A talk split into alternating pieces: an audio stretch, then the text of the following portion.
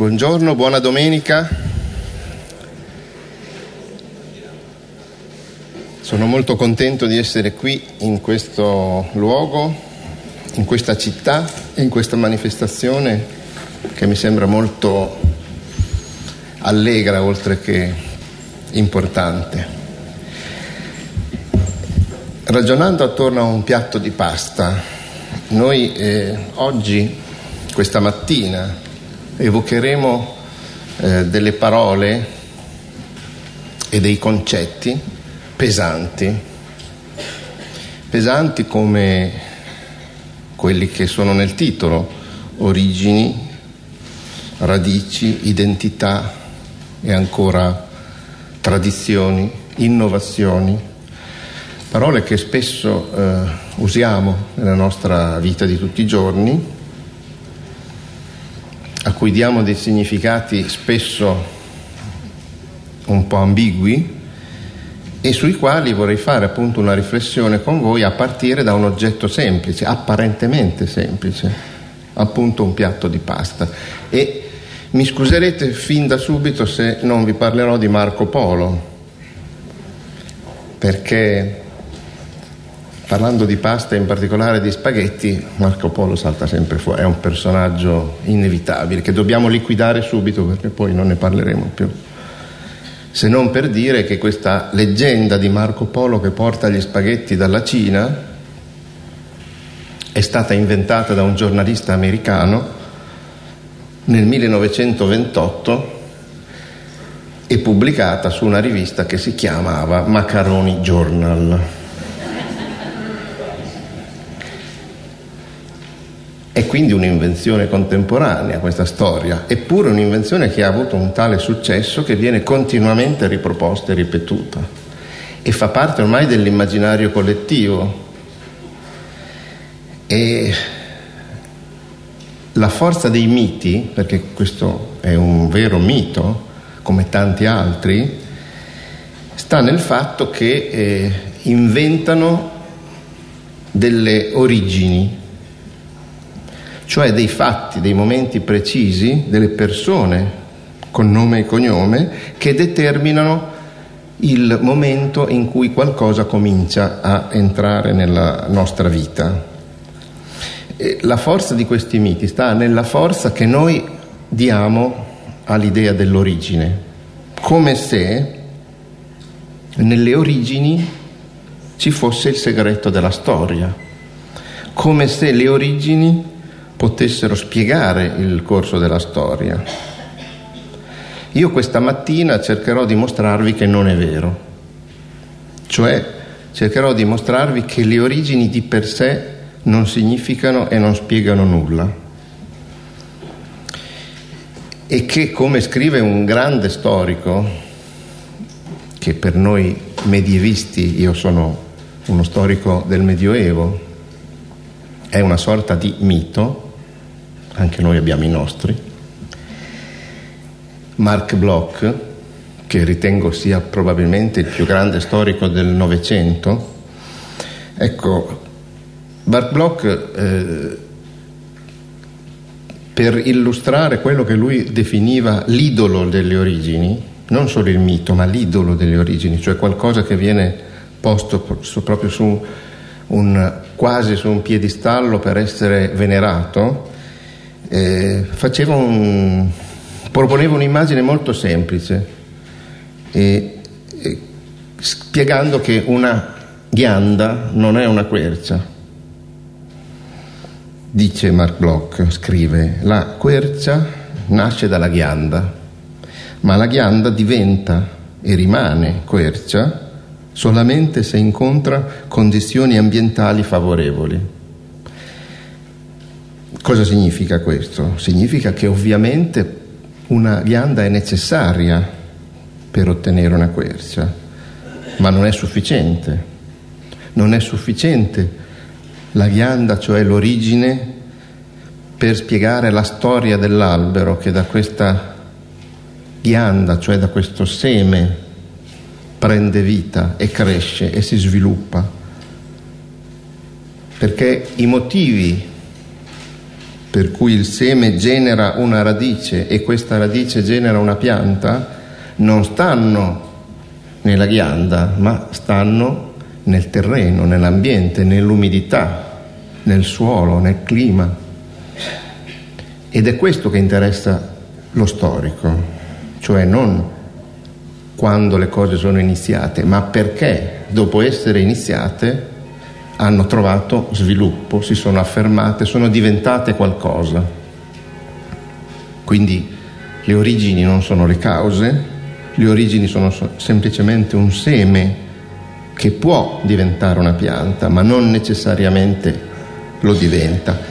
E la storia della pasta, a cui ora ritorno immediatamente, di cui vi parlo questa mattina, è un esempio molto forte, secondo me, per dimostrare storicamente come questa idea delle origini che non servono tanto per spiegare la storia possa avere eh, un significato.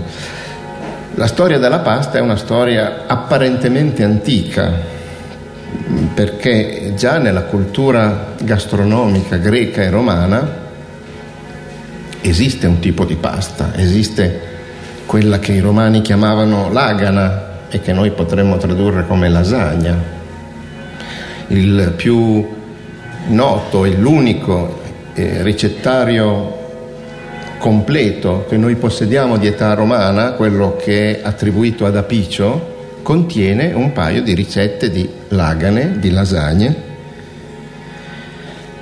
ma definirei eh, questa pasta nella storia della cultura antica la storia di un seme, penso sempre alla ghianda, che non genera radici. Non le genera perché nel sistema gastronomico romano non c'è spazio per la pasta, è una cosa fra le altre che esiste, ma accessoria, marginale, che non trova veramente l'ambiente favorevole per crescere. Addirittura eh, alcuni storici che si sono occupati della storia della pasta hanno definito con un aggettivo abbastanza eh, lì per lì strano, impensabile, la pasta nella cultura gastronomica antica. E in che senso? Nel senso che la eh, cultura romana mediterranea dell'antichità conosce eh, fondamentalmente due modi per preparare i cereali, due modelli mentali di riferimento. E diciamolo subito, fare cucina è una pratica, ovviamente, sono cose che si fanno, ma è anche un problema culturale, cioè è anche un modo di pensare quello che si deve fare, è anche un obiettivo che si vuole raggiungere. Allora, questi due modi tradizionali di usare i cereali sono il modo, l'esempio, il modello pane e focacce, cioè impasti cotti al calore secco, nel forno, sulla piastra, sulla griglia, sotto la cenere, oppure polente, pappe, miscele di farina cotte col calore umido dell'acqua. Ora, la pasta, così come noi almeno la conosciamo, cioè un impasto di farina che si cuoce in acqua, non rientra in nessuno di questi due modelli, perché è un impasto, quindi fa parte del primo gruppo, che però viene cotto in acqua, cioè fa parte del secondo gruppo. È, que- è per questo motivo che questi eh, studiosi, che si chiamano Sabbane Serventi, che hanno scritto appunto una storia della pasta, definiscono impensabile la pasta nella gastronomia antica. Poi si arriva al Medioevo e qui accade la svolta. La svolta perché veramente nel Medioevo la storia della pasta si accelera, cioè questo seme, questa ghianda, trova il terreno adatto finalmente per crescere, si sviluppa, diventa una radice, diventa una nuova tradizione e eh, varie circostanze sollecitano la nascita di una nuova cultura della pasta. a questo punto possiamo cominciare a parlare veramente di una cultura della pasta. Sono tutta una serie di innovazioni che definirei in maniera sintetica come innovazioni di prodotto, cioè prodotti nuovi, innovazioni di processo, modi nuovi di trattare questi prodotti, innovazioni tecnologiche, cioè modi nuovi per realizzarli, e anche innovazioni mentali, cioè nuovi modi di pensare questi prodotti gastronomici. Per quello che riguarda il prodotto, l'innovazione più importante e decisiva è l'apparire nel Mediterraneo orientale durante il Medioevo, cioè nella cultura araba ed ebraica, di un nuovo tipo di pasta chiamato itria, che era un nome peraltro presente anche nel lessico greco, una pasta di formato lungo, appunto gli spaghetti di Marco Polo, e di conseguenza un formato adatto alla conservazione. Dico di conseguenza perché è chiaro che tutte le paste si possono conservare, ma se io ho una pasta filiforme che ha un'esposizione all'aria molto più grande, la brevità con cui io posso ottenere la, la La, l'asciugatura di questo prodotto, fare una pasta secca e quindi poterla conservare a lungo, perché le cose si conservano se riusciamo a togliere l'umidità, è l'acqua che impedisce la conservazione a lungo degli alimenti. Quindi disidratare la pasta con questo formato è più facile, quindi diventa più facile conservarla. A questo punto, siccome eh, la tecnologia segue le tradizioni, segue gli usi alimentari, che cosa succede? Succede che la pasta diventa un prodotto industriale, proprio perché si conserva bene, quindi può essere eh, trasportato su lunghe distanze, può essere commerciato, diventa un prodotto industriale. L'uso della pasta secca trasforma questo prodotto in una merce industriale. Il primo documento che noi conosciamo sulla pasta secca in Italia è molto antico ed è del dodicesimo secolo, più precisamente del millecentocinquantadue, quando un eh, geografo arabo di nome Edrisi scrive che nei pressi di Palermo, in un villaggio che tuttora esiste, che si chiama Trabia, e qui cito dalla cronaca, si fabbrica tanta pasta che se ne esporta in tutte le parti, nella Calabria, cioè nell'Italia meridionale, in altri paesi, musulmani e cristiani, e se ne spediscono moltissimi carichi di navi, cioè è quello che oggi veramente possiamo definire un prodotto industriale destinato al trasporto e al commercio. Ehm, farei qui una piccola osservazione. È curioso, pens- dal punto di vista storico, pensare che le origini di questo prodotto si collocano in delle culture come quelle eh, del Mediterraneo orientale arabo, che poi storicamente non hanno sviluppato grande attenzione a questo prodotto, mentre grande attenzione a questo prodotto si è riscontrata in un territorio come l'Europa e in particolare l'Italia, che poi lo ha ingigantito fino a farlo diventare oggi un vero segno importante della gastronomia nazionale e dell'economia nazionale, direi. Questa è un'osservazione, diciamo, eh, concettualmente molto importante, perché ci fa capire che non sempre gli sviluppi storici coincidono con i luoghi di origine degli eventi. In questo caso noi ci troviamo di fronte a un, uno, uno slittamento da un luogo all'altro.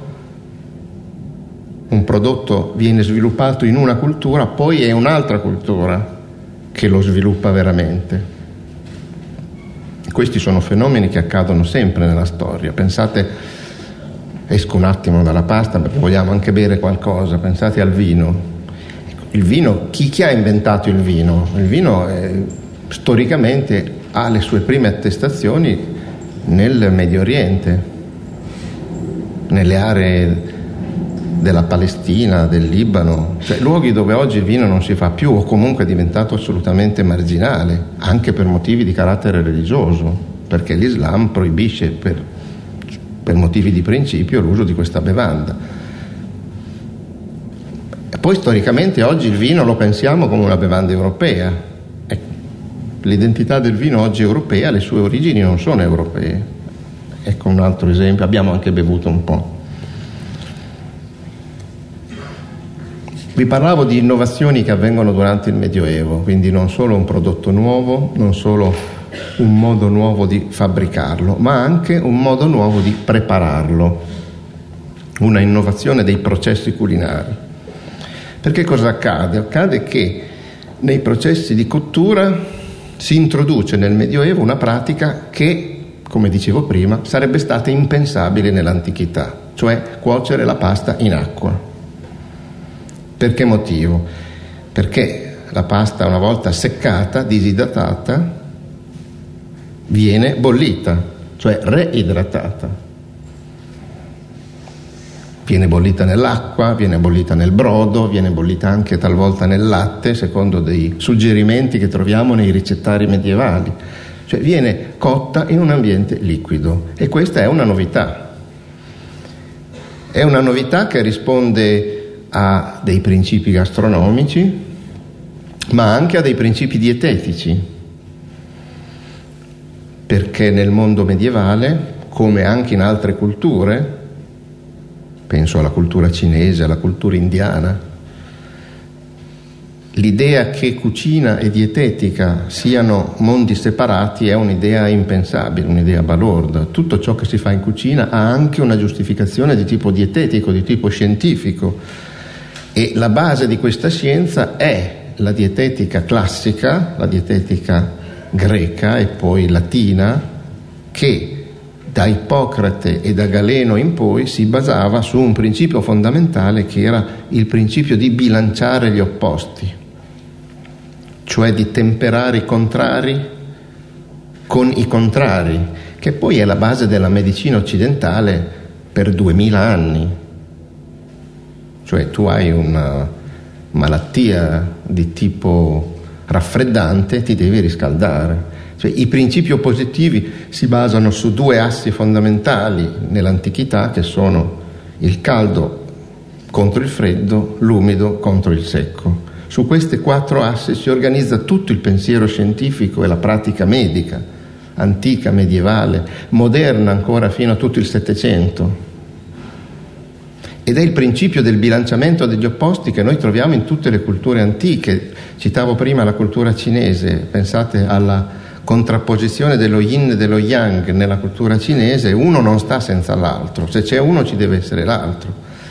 Ecco, allora tutto questo ha anche dei risultati di tipo pratico nella culinaria, nella pratica di cucina, perché ogni volta che noi ci troviamo di fronte a un cibo troppo qualcosa, troppo caldo o troppo freddo o troppo secco o troppo umido, lo dobbiamo temperare nel modo contrario. Quindi un prodotto come la pasta, che improvvisamente ce lo troviamo prosciugato, dobbiamo riasciugarlo, quindi cuocerlo in acqua. In questo senso la pratica di bollire la pasta è una pratica collegata direttamente al nuovo uso medievale di preparare la pasta secca, che poi è una pasta industriale, che poi si bolle. Quindi sono tutte innovazioni che ci riportano a un prodotto e a degli usi che a noi oggi sembrano ovvi, ma che hanno un periodo in cui si affermano, in cui nascono, per dei motivi culturali e scientifici ben precisi. Fra l'altro, aggiungerei che l'affermazione della cultura della pasta nel Medioevo, e in particolare della pasta lunga, fa nascere anche nuovi strumenti per mangiare. Mi riferisco in particolare alla forchetta. È ovvio che la pasta si può mangiare anche senza forchetta. Tutti abbiamo in mente Totò che prende gli spaghetti con le mani dal pentolone nel film e nella commedia Miseria e nobiltà, poi se li mette anche in tasca. Una scena di fame truculenta. E magari abbiamo presenti certe stampe del Settecento napoletano dove i popolani prendono gli spaghetti e se li mettono in bocca così dall'alto. Pare che peraltro queste cose le facessero più per i turisti che per se stessi, cioè erano un po' macchiette. Comunque è ovvio che tutto si può mangiare con le mani, però la forchetta, che fino al Medioevo è sconosciuta negli usi alimentari europei, con la pasta comincia a entrare. Era sconosciuta perché fino ai secoli centrali del Medioevo e ancora nell'età moderna gli strumenti per mangiare sono semplicemente il cucchiaio per i liquidi, il coltello per tagliare e le mani. Solo che le mani, appunto, con un oggetto così scivoloso, poi spiegheremo perché scivoloso, ma ve lo anticipo subito, scivoloso perché la pasta medievale e poi ancora per molti secoli viene rigorosamente condita con burro e formaggio. Quindi è scivoloso ed è bollente, come tutti sappiamo. Quindi tenere in mano una cosa bollente e scivolosa si può fare, però bisogna avere una certa attitudine al sacrificio e alla penitenza. Diciamo che la forchetta, che non piaceva come concetto, non è mai piaciuta fino al Settecento la forchetta, perché dicevano altera il cibo dei, il sapore dei cibi, sembra che quello che mettiamo in bocca sappia di metallo invece che di carne o di verdura. Insomma, non, c'era una grande diffidenza. Però nei paesi e nelle culture che introducono precocemente la pasta, e questo è il caso dell'Italia, si sviluppa altrettanto precocemente la cultura dell'uso della forchetta a tavola. Torno al prodotto. Nel Medioevo l'affermarsi eh, del nuovo tipo di pasta, quindi la pasta secca, che si incrocia col vecchio tipo di pasta, cioè le vecchie lagane fresche, provoca la moltiplicazione dei formati e dei modi di preparare questo, questo alimento in, in varie direzioni. Una che potremmo chiamare la miniaturizzazione della pasta, cioè i larghi fogli di pasta che erano a base dell'antica lagana e che venivano preparati per servire a tanti commensali, una situazione ancora oggi che conosciamo nel servizio della lasagna, vengono ritagliati in delle forme più piccole, in delle forme lunghe come gli spaghetti, come le fettuccine, e poi corte. Una volta che uno comincia a tagliare è l'idea che entra, no? L'idea nasce e dopo le forme si possono moltiplicare all'infinito. Quindi le paste lunghe, le paste corte come i maccheroni, paste larghe, paste strette, tante forme, tanti nomi diversi, perché anche questo è importante, cioè nel Medioevo nascono nomi per definire i vari formati di pasta, e dare nome a una cosa vuol dire che questa cosa ha assunto per te importanza.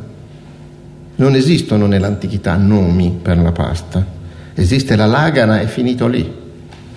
Nel Medioevo decine di nomi nuovi per riconoscere questi formati che un po' alla volta vengono a costituire un nuovo genere alimentare. Non è più la lagana come singolo prodotto, è un genere alimentare che durante il Medioevo e ancora durante il Rinascimento un po' alla volta viene riconosciuto come il genere della pasta o delle paste, come dicono i francesi.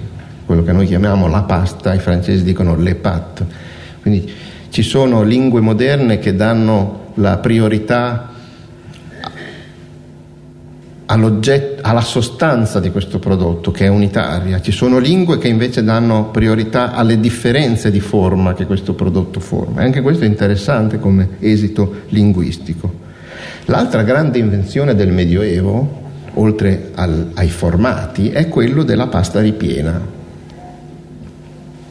Tortelli, tortellini, ravioli. E,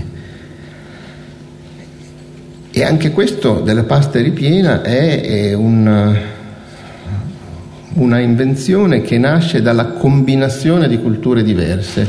È la cultura della pasta che si sposa con la cultura delle torte. Le torte non nel senso delle torte di compleanno con la panna che oggi a volte utilizziamo, la torta nel senso che oggi si usa ancora in Liguria, cioè le torte salate, le,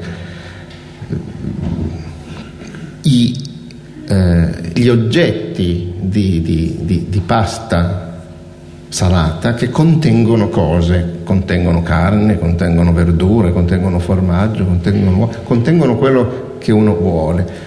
Questa tradizione delle torte che contengono quello che uno vuole è una tradizione tipica della cucina medievale italiana, anche di altri paesi europei, però è una specificità, è una specificità tipica del nostro paese.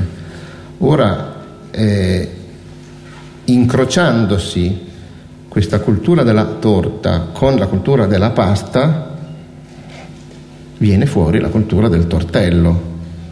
Cioè utilizzare un pezzo di pasta, riempirlo e chiuderlo. È un meccanismo semplice, ovvio per noi, però bisogna pensarlo. Le cose non sono mai ovvie, cioè bisogna che vengano progettate, pensate. Come scriveva Teofilo Folengo, il tortello è il figlio della torta. E aggiungerei io, il tortellino è il nipote, ma ci, vuo- ci vuole qualcosa, cioè, per inventare il tortello ci vuole un'idea. E è curioso che questa idea sia riconosciuta anche all'epoca come un'invenzione moderna, nel senso che il moderno poteva avere nel Medioevo, cioè il Medioevo non sapevano di essere uomini del Medioevo, loro pensavano di essere uomini moderni, ovviamente. Ognuno pensa di essere moderno. E vorrei, vorrei, vorrei citarvi, perché è, è abbastanza curioso, un testo del Cinquecento, ormai siamo fuori dal Medioevo, siamo però agli inizi del, dell'età moderna, siamo nel post-Medioevo, un testo di un erudito milanese che si chiamava Ortensio Lando, il quale... Eh, molto preso dall'idolo delle origini, avrebbe detto Bloch, che non è solo una, una, una pulsione del nostro tempo, è, è un'idea che gli uomini hanno sempre avuto, cioè di andare alla caccia delle origini delle cose. Ecco, ha scritto nel millecinquecentoquarantotto un'operetta molto divertente intitolata Catalogo degli inventori delle cose che si mangiano, dove lui elenca pagine e pagine il primo che inventò il modo di cuocere il coniglio infilato nella padella con le erbe, il primo che inventò il modo di prendere le acciughe e di combinarle, sto inventando eh. il primo che ha fatto questo, il primo che ha fatto quell'altro. E di solito lui, da buon erudito, bibliofilo, cita improbabili o anche probabili personaggi dell'antichità latina, dell'antichità greca, testi classici, Plutarco, Cicerone, per dare nobiltà a tutte queste invenzioni gastronomiche. Poi, quando arriva a parlare dei ravioli e dei tortelli, improvvisamente cambia registro e scrive: l'inventrice dei ravioli è Libista, contadina lombarda di Cernuschio, inventrice di fare ravioli avviluppati nella pasta, dove noto fra parentesi che secondo la sua immagine, che poi è un'immagine corretta dal punto di vista linguistico, anche se oggi l'abbiamo un po' dimenticato, ravioli non sono i tortelli, ravioli sono la polpettina che viene racchiusa nella pasta, il tortello è il figlio della torta. Dentro il tortello ci sta il raviolo. Poi dopo capita che storicamente l'uso cambia e noi usiamo spesso in modo ambivalente queste due parole, ma ancora Pellegrino Artusi nel milleottocentonovantuno a un certo momento descrive i ravioli alla genovese e dice: ma veramente questi non si dovrebbero chiamare ravioli perché c'è la pasta attorno. Quindi è un'idea che dura molto nel tempo. Allora, questa frase dell'Ortensio Lando mi piace molto per tre motivi. Non mi piace per tre motivi, mi sembra da notare per almeno tre motivi importanti. Primo, che lui questa volta individua una contadina, quindi non è un personaggio nobile come tutti quelli che ha tirato in ballo prima. Poi una contadina donna e non un maschio come tutti gli altri. E terzo, un personaggio moderno, cioè un personaggio medievale, suo contemporaneo, per dire che lui, parlando dei ravioli avviluppati nella pasta, cioè dei tortelli, non pensa più all'antichità romana, ma pensa alla contemporaneità, pensa alle campagne, pensa alle donne di casa. E questo è molto significativo dal punto di vista culturale, di usi che si stanno diffondendo proprio allora. Per quale motivo tutto questo accade in Italia? È il terreno, per tornare al tema della ghianda che si sviluppa, italiano è particolarmente favorevole. È particolarmente favorevole perché si incrociano tante circostanze. Eh, prima di tutto il fatto che eh, l'Italia meridionale e la Sicilia sono eredi privilegiati della tradizione antica, quindi quella tradizione che definivo del seme non sviluppato della lasagna. Poi la Sicilia è il luogo in cui nell'Alto Medioevo si concentra la cultura araba in Italia, c'è un'occupazione araba della Sicilia nel Medioevo e quel documento che citavo prima non a caso viene da un cronista arabo.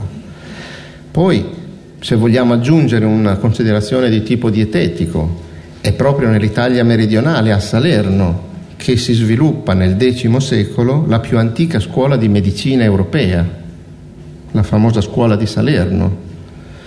Quindi c'è un incrocio di motivazioni di tipo politico, di tipo scientifico, di tipo culturale in genere, di tipo economico, di tipo commerciale, che in qualche modo spiegano come l'Italia possa diventare durante il Medioevo un foyer di cultura della pasta che la promuove. Quindi la moltiplicazione dei tipi di pasta, eh, la nascita di nuovi tipi, il, nuovi modi di cucina, il fatto che diventano sempre più importanti nel sistema alimentare fa sì che la pasta come insieme, già lo anticipavo prima, eh, comincia ad affermarsi come genere, come concetto.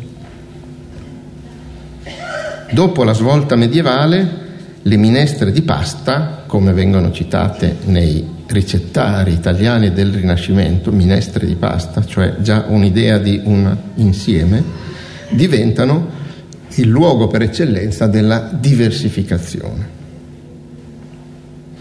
E vorrei citarvi come esempio un brano del Seicento tratto da un'opera di Paolo Zacchia che si chiama Il Vitto Quaresimale.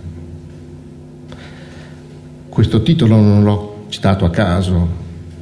Uno in più dei motivi del successo della pasta è che nella logica medievale e rinascimentale dell'alternanza del calendario fra cibi di magro e cibi di grasso, cioè giorni in cui si può mangiare carne e prodotti animali e giorni in cui non si può mangiare carne e prodotti animali, la pasta si trova uno spazio anche fra i prodotti di magro. I tortelli di magro sono ancora nel, nel nostro lessico, eh? Magari non, non, non riferiamo più in maniera consapevole ed esplicita a quella cultura, ma è importante come espressione. Vuol dire che la pasta si afferma a tutto campo ed ha uno spazio nel cibo di magro che le garantisce un'affermazione importante, perché è un, è un bel mangiare, insomma, quindi poter fare questo bel mangiare anche nei giorni di astinenza garantisce una un successo che anche in questo caso è medievale, perché è il Medioevo che inventa quest'idea del cibo di magro. Ora, Zacchia scrive nel suo Vitto Quaresimale: le paste sono fra se stesse differenti, secondo che sono secche o rasciute o più fresche, e secondo che sono più grosse o sottili. Si fanno con la farina di grano o con altra materia. Ce ne sono delle più varie forme, perché alcune sono tonde, come quelle che chiamano vermicelli e maccheroni, e di queste alcune sono vuote dentro, alcune no. Altre sono larghe e distese, come le lasagne. Altre sono picciole e tonde, come quelle che chiamano millefanti. Altre sono piane ma strette a foggia di fettucce, che sono chiamate comunemente tagliolini. Altre ne sono corte e grossette e le chiamano agnolini, altre più lunghe e grosse chiamate gnocchi, e insomma ve ne sono di mille altre guise che poca differenza fanno quanto all'essere più o meno sane. Allora, l'idea che viene fuori da questo testo è proprio quella della pasta come possibilità infinita di declinazione di forme diverse. È per quello che la pasta mi sembra una metafora della cucina italiana, perché la cucina italiana ha un carattere di fondo: infinite varianti locali, ma alcune nozioni comuni, riconoscibili, e nella storia della pasta noi riconosciamo questa cultura tipicamente italiana, cioè la grande varietà e la grande unità. La pasta è una cosa, ma è anche mille cose diverse. Poi aggiungerei una piccola eh, osservazione su quello che Zacchia scrive e dice: ve ne sono di mille altre guise che poca differenza fanno quanto all'essere più o meno sane. Può darsi, anzi è sicuramente così, sul fatto di essere più o meno sane, cioè nella sostanza nutrizionale del prodotto, una pasta vale l'altra, ma questo non vale dal punto di vista del gusto. Noi sappiamo molto bene che le paste hanno forme diverse e gusti diversi, non perché si condiscono in modo diverso, ma perché la forma determina una emozione diversa sul palato. Questo a me piace molto pensarlo, perché mi dà l'idea che la forma non è una cosa accessoria delle cose, ma la forma è una cosa sostanziale delle cose. Se tu hai uno stesso oggetto, lo declini in due forme diverse, queste due forme hanno per te un gusto diverso, significa che la forma è fondamentale nella definizione dell'essenza delle cose. E da questo punto di vista vorrei, esco un attimo dal Medioevo, vorrei, vorrei dire che c'è un, un piatto geniale di Gualtiero Marchesi, il più grande chef italiano dei nostri tempi, che consiste in un piatto di pasta dove sul piatto che viene servito ai commensali ci sono quattro assaggi di quattro formati diversi di pasta, conditi tutti e quattro nello stesso modo, cioè burro e formaggio, secondo l'uso medievale. Ed è una eh, proposta gastronomica molto interessante, perché ti dà veramente l'idea di come la forma delle cose significhi cose diverse dal punto di vista gustativo, e lui lo fa proprio come provocazione in questo senso, cioè sentite come le paste sono diverse a seconda della forma. Va bene.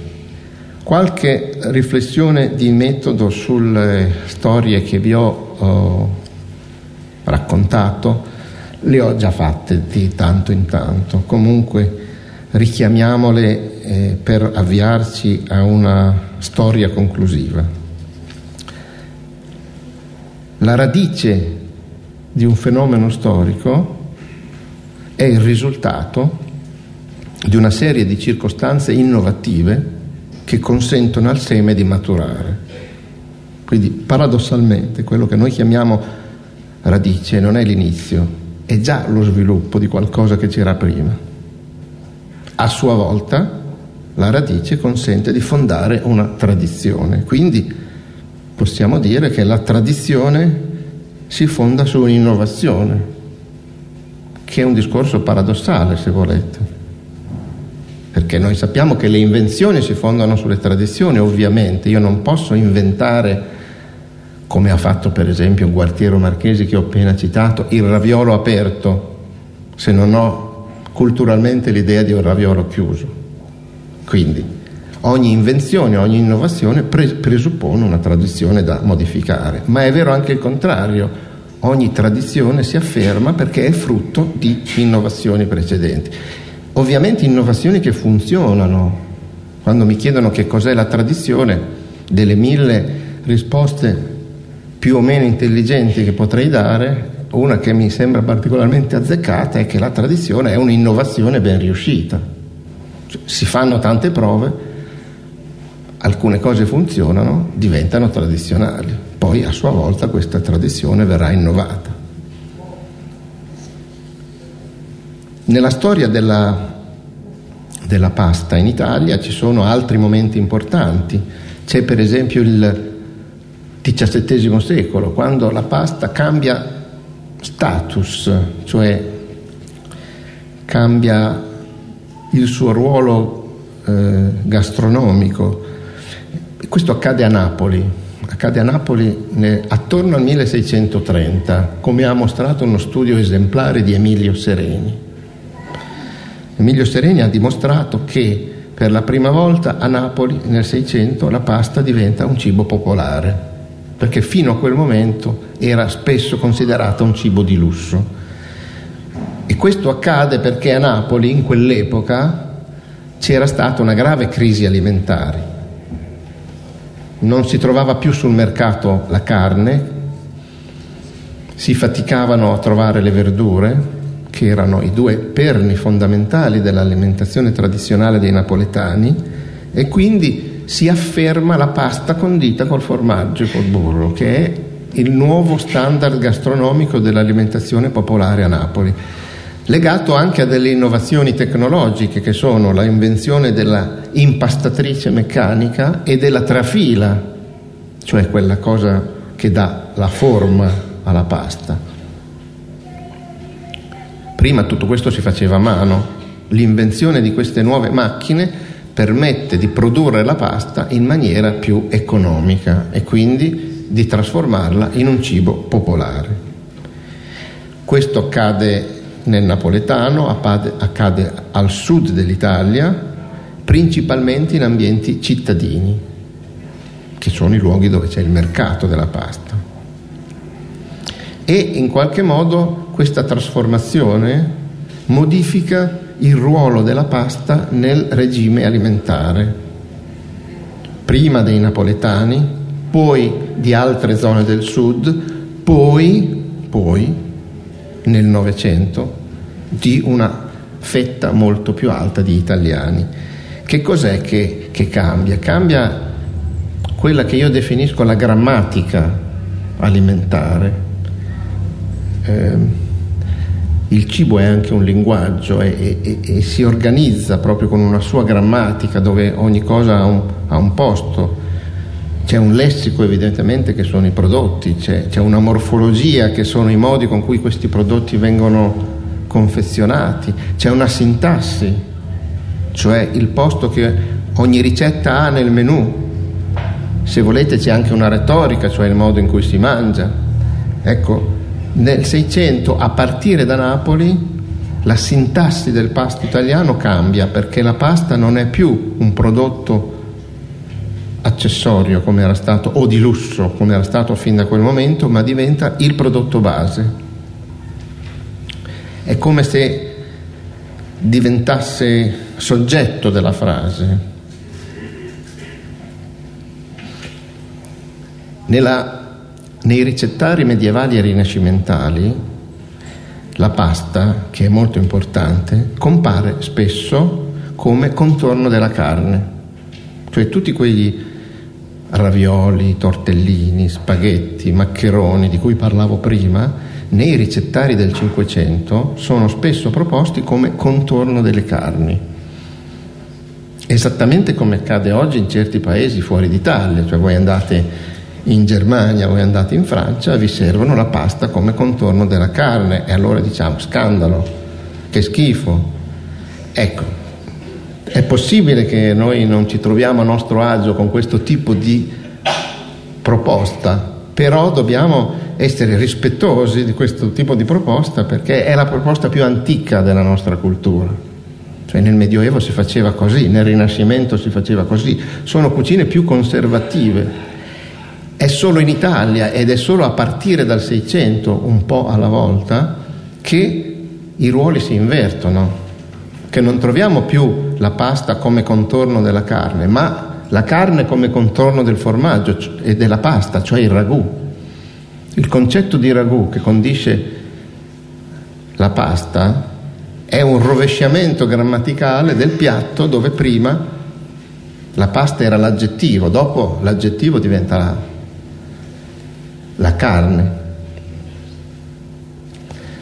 Questo rovesciamento, che ripeto si attua a partire dal Seicento, prima a Napoli, poi in altre città del sud, poi un po' alla volta anche verso il nord, ma qui siamo già nell'otto novecento, fa sì che la pasta comincia a essere individuata come un cibo tipicamente italiano.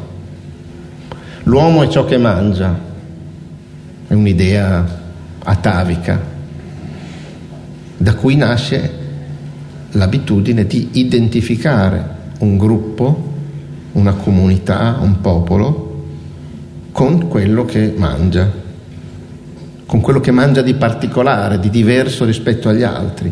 Allora c'è un epiteto molto tipico, mangia maccheroni,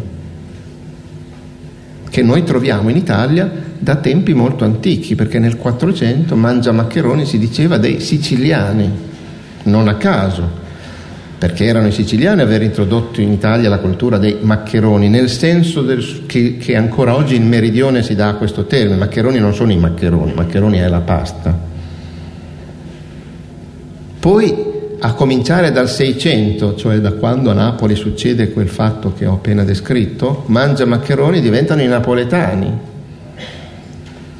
Poi, quando quest'uso si diffonde, mangia maccheroni diventano i meridionali, i terroni, come dicono al nord. I, ma- i mangia maccheroni sono quelli. E siccome verso la fine dell'Ottocento l'emigrazione degli italiani oltreoceano o in altri paesi europei riguarda soprattutto, non solo, ma soprattutto le popolazioni del sud, questi italiani vengono identificati come i mangiamaccheroni, ed è soprattutto fuori d'Italia che comincia a diffondersi l'idea di identificare gli italiani come mangiatori di pasta, perché quegli italiani che andavano all'estero erano i mangiatori di pasta, non erano tutti così gli italiani, però siccome gli italiani che uscivano erano prevalentemente del sud, quindi prevalentemente mangiatori di pasta, è fuori d'Italia, in America o in Francia o in Germania, che si costruisce questo stereotipo dell'italiano come mangia maccheroni o come spaghetti, come dicevano i francesi alla fine dell'Ottocento.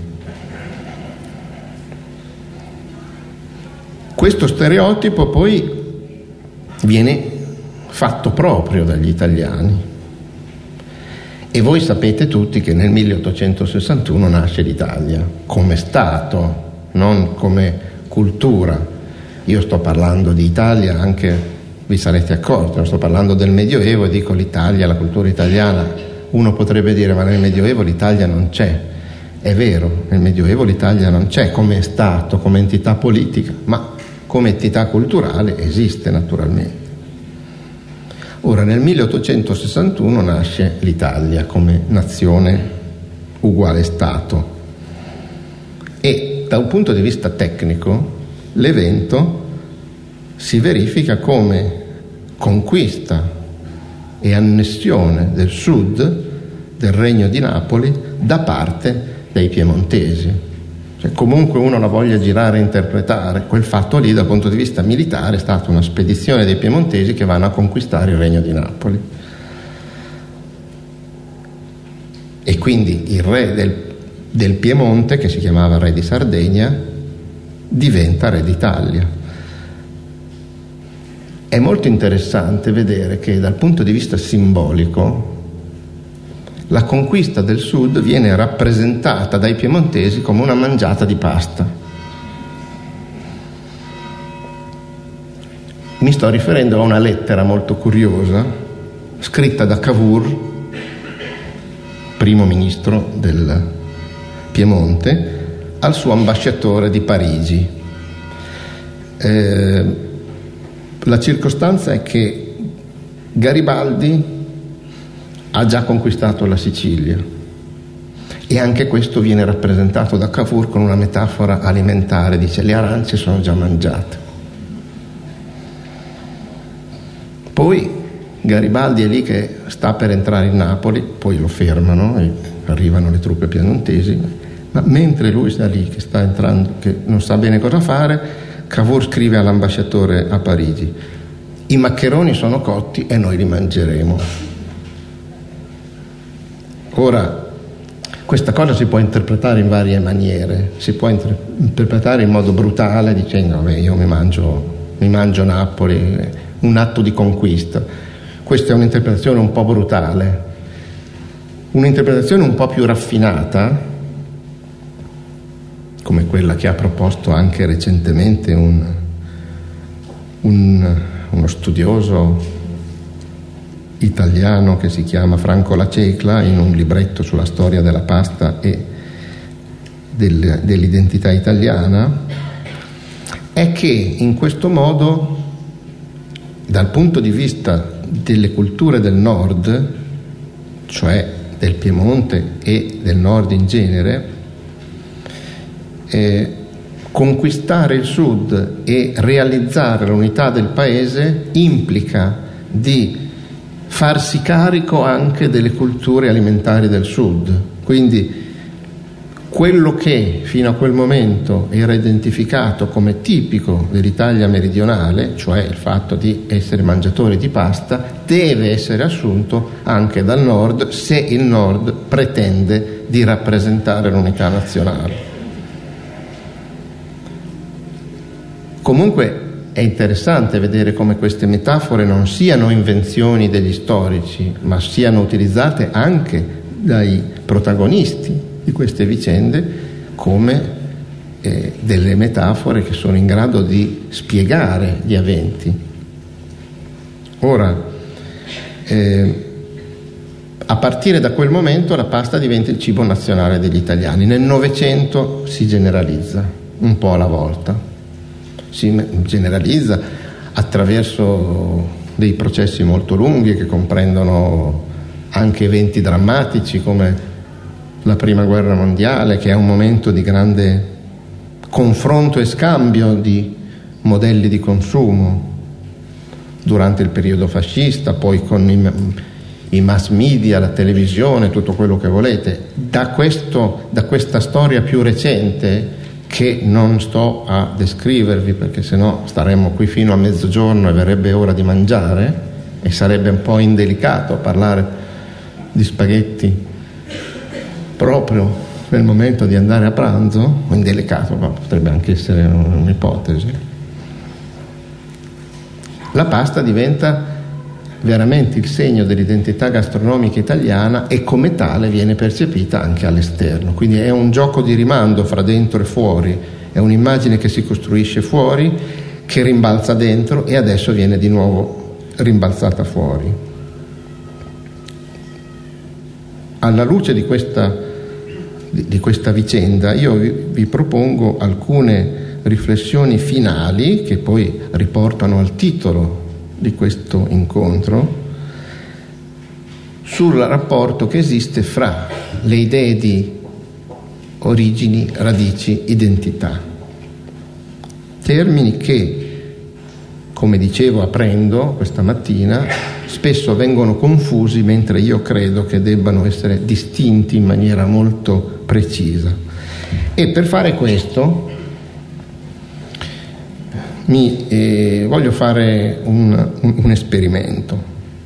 Voi sapete che oggi una delle mode degli chef è quello di destrutturare i piatti, cioè prendere un piatto e destrutturare gli ingredienti e metterveli separati sul piatto. Ecco, io mi metto nei, nei panni di uno storico chef e vi propongo una destrutturazione non gastronomica ma storica di un piatto tipico dell'identità italiana contemporanea, che sono gli spaghetti al pomodoro, distinguendo gli ingredienti e le procedure.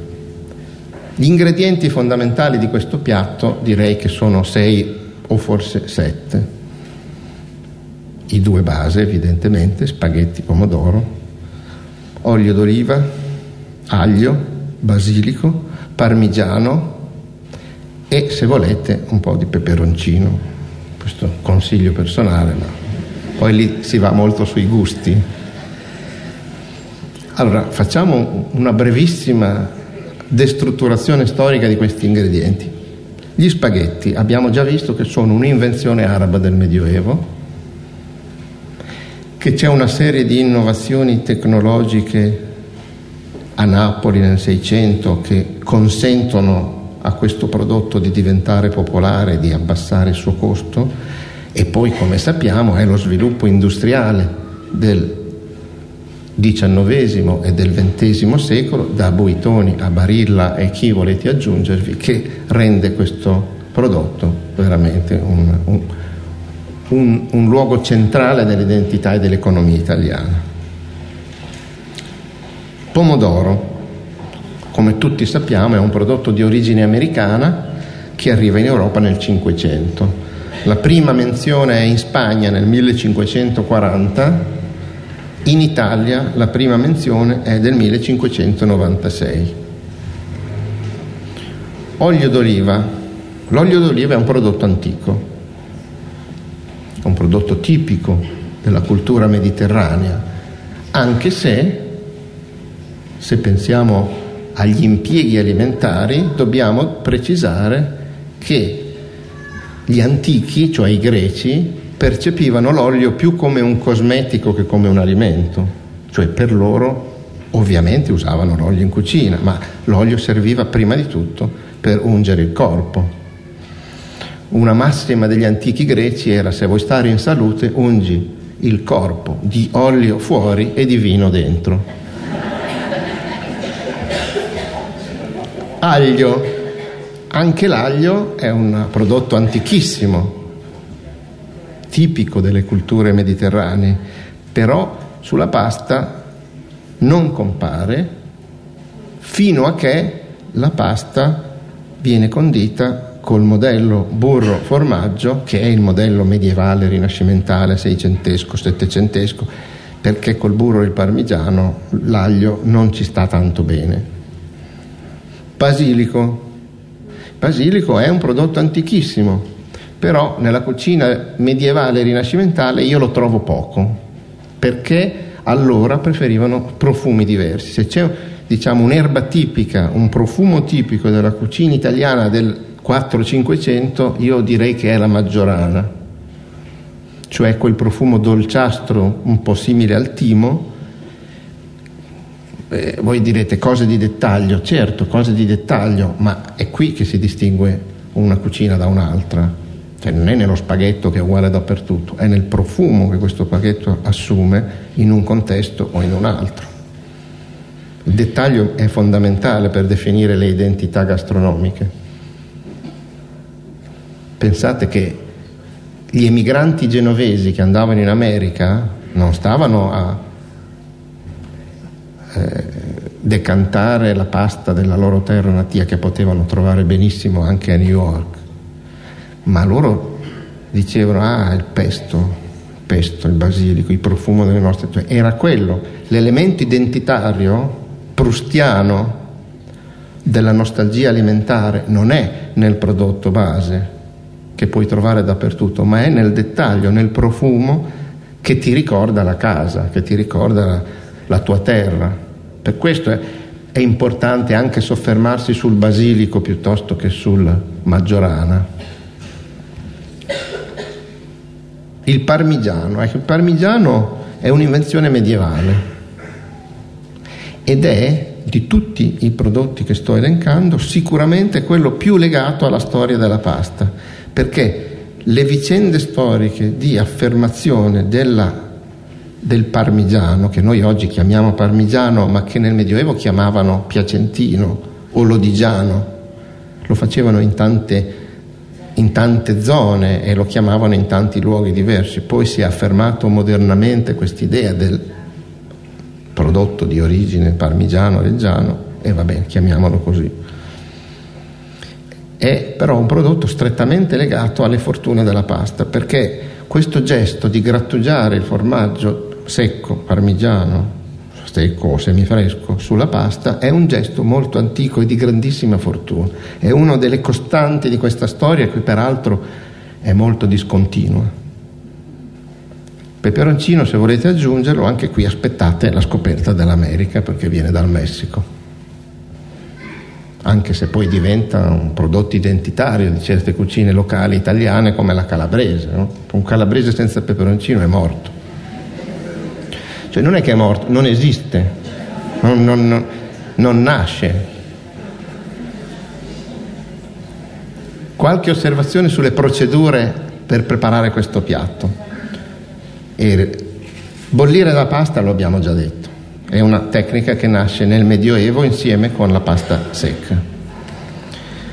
Condirlo con la salsa di pomodoro, e questo è molto tardivo perché il pomodoro arriva in Europa nel Cinquecento, ma usare il pomodoro per fare una salsa è un'abitudine che compare solamente nel Seicento e compare in Spagna, tant'è vero che nei ricettari italiani di fine Seicento, dove per la prima volta si parla della salsa al pomodoro per condire la carne, la si chiama salsa spagnola. Il connubio tra la salsa al pomodoro e la pasta si realizza solamente nella prima metà dell'Ottocento. Quindi, dal punto di vista dei tempi storici, siamo molto vicini a noi. E si, real- si realizza non a caso a Napoli, che nel frattempo era diventata la capitale degli spaghetti. Quindi sono i ricettari napoletani dei primi dell'Ottocento che per la prima volta propongono gli spaghetti conditi con la salsa al pomodoro. Ma la prima ricetta italiana di spaghetti con la salsa al pomodoro prevede l'uso dello strutto, alla faccia della cucina mediterranea. E qui ritorna il discorso del condire con l'olio, come oggi ci sembra così normale, è un uso molto recente. È un uso molto recente che sovverte la tradizione medievale e rinascimentale di usare burro o grassi animali, a livello più popolare come lo strutto, e che viene, diciamo, codificata solamente da Pellegrino Artusi nel milleottocentonovantuno. È Pellegrino Artusi che codifica in realtà gli spaghetti al pomodoro conditi con l'olio, ed è lì che lui lancia un po' la palla alla modernità alimentare. Fine della storia. Questo esempio, questo esempio di destrutturazione storica della ricetta spaghetti al pomodoro, mostra che una lunga serie di innovazioni avvenuti in luoghi e tempi diversi ha contribuito a costruire questa tradizione tipicamente italiana. Noi abbiamo visto prodotti antichi con usi moderni, è il caso dell'olio, è il caso del basilico, prodotti antichi ma che vengono impiegati modernamente in questa ricetta. Abbiamo visto prodotti e usi medievali. Lo spaghetto e il parmigiano sono due usi e prodotti medievali. Abbiamo visto prodotti e usi moderni, pomodoro e il peperoncino se volete. La conclusione che si può trarre da questa storia è che le radici storiche di questo piatto si trovano in gran parte fuori dall'Italia, le radici, ma non l'identità di questo piatto, che invece è fortemente italiana. Cioè le radici non sono l'identità.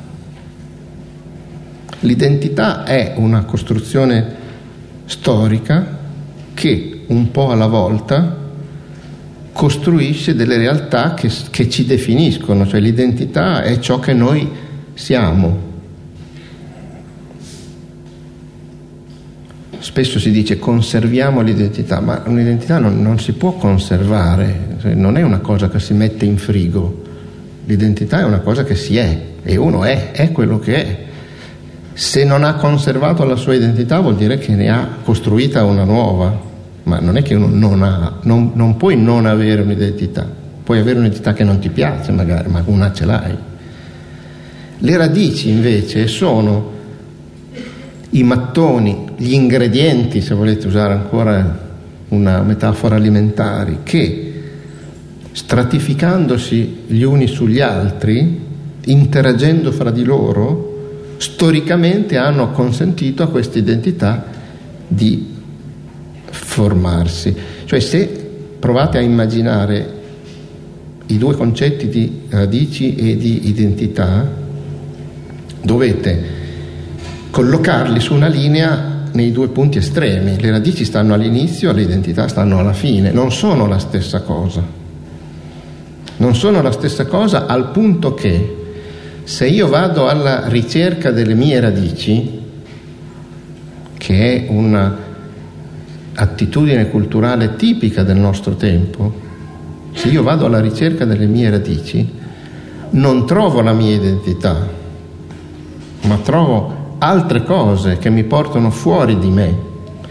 Cioè, se io cerco le radici di un piatto fortemente identitario come gli spaghetti al pomodoro o di qualsiasi altro fenomeno gastronomico, non gastronomico, tutto quello che volete, questa ricerca della, delle radici sottoterra non mi porta a raggiungere il punto da cui io provengo, ma al contrario mi porta a raggiungere tanti punti lontani da me. Più vado giù a fondo e più vado lontano da me, che poi mescolandosi insieme, intrecciandosi insieme, hanno prodotto questa pianta di cui io sono il frutto, cioè la mia essenza. Ora, la metafora delle radici, l'immagine delle radici è un'immagine molto bella, molto suggestiva, però bisogna usarla bene. Ora, le radici non sono delle carote. Dico, perché vuol dire le carote? Dico perché spesso eh, si utilizza eh, l'immagine delle radici come se noi fossimo alla ricerca di quel punto dove si capisce tutto, cioè di quelle origini di cui parlavo all'inizio, no? Il mito, l'idolo delle origini che spiegano tutto quello che è successo poi. Ma le radici non funzionano così, non hanno una, una punta di carota in fondo, non è un carotaggio nel terreno, la ricerca delle le radici si allargano sotto il terreno, cioè hanno una forma esattamente contraria a quella della carota. Quindi la ricerca delle radici mi porta in dei luoghi che si allontanano progressivamente da me. Se io cerco le radici del mio piatto che sto mangiando lì oggi tranquillamente a casa, i miei spaghetti al pomodoro con me, trovo delle radici che vanno a finire nel Medioevo, nell'antichità, ma anche nelle culture americane, anche nelle culture arabe, anche in epoche molto più vicine a noi. Cioè trovo di tutto. Quindi il paradosso finale di queste considerazioni, che non sono considerazioni di tipo teorico, ma sono considerazioni basate sulla storia e di oggetti che conosciamo molto bene, è che la ricerca delle radici in realtà non è un modo per trovare noi stessi al fondo della storia, ma un modo per trovare gli altri al fondo della storia e di capire che le radici della nostra identità sono anche gli altri. Non voglio dire solo, ci siamo un pochino anche noi in mezzo. Noi facciamo parte degli altri, quindi Tutti questi altri, dei quali facciamo parte anche noi, sono coloro che noi troviamo andando alla ricerca delle nostre radici fuori dalla nostra identità. Cioè, per trovare le nostre radici dobbiamo uscire dalla nostra identità attuale. Queste sono considerazioni di tipo metodologico e di tipo concettuale che a volte possono essere espresse anche in maniera teorica, però io credo che formularle a partire da una storia così concreta e così materiale come può essere un piatto, una ricetta, sia un modo per renderle visivamente più efficaci e anche per trasmetterle in una maniera più divertente e spero più gustosa. Vi ringrazio dell'attenzione.